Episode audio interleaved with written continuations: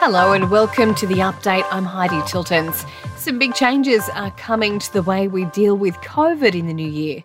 Australians will need a referral to get a PCR test from a private pathology lab from January 1, but Federal Health Minister Mark Butler says the Commonwealth will continue to share COVID funding arrangements with the states and territories. The Commonwealth is also extending special Medicare or MBS items for PCR testing in pathology clinics, uh, GP consults for COVID positive patients, uh, and for people who are seeking a prescription for oral antiviral medicines for COVID.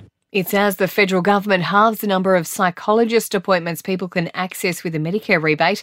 Until now, people have been able to access up to 20 sessions, but a review has found they aren't being used by those who need them most.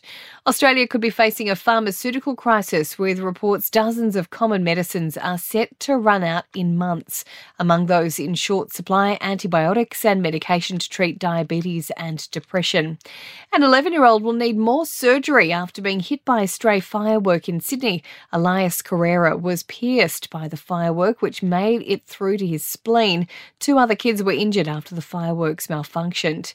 A high school student has climbed into a giant panda exhibit at Adelaide Zoo after attempting to retrieve his mobile phone. Zookeepers had to rescue the teen as well as shut the enclosure for 30 minutes. Staff are now undertaking a safety review. And the makers of a popular video game are being sued by parents in Canada. They say their children have become so addicted to Fortnite they're avoiding basic hygiene in favour of playing. In sport, A League clubs outside of New South Wales have been left frustrated after the grand final was awarded to Sydney for the next three years. The A League insists it's the best way forward for the league.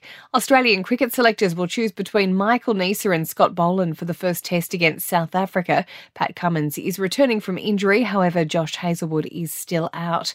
And Brisbane's been selected as the home base for the Matildas during next year's home FIFA Women's World Cup. In entertainment news, Aussie actor Sam Worthington says shooting the new Avatar movie was the most physically demanding thing he's ever done.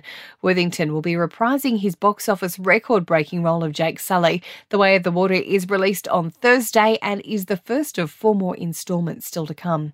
And Sam Smith has revealed they're addicted to tattoos. The singer now has 35 on their body following two new inkings. And that's the latest from the Nova Podcast News team, but we'll see you tomorrow morning for another episode of The Update.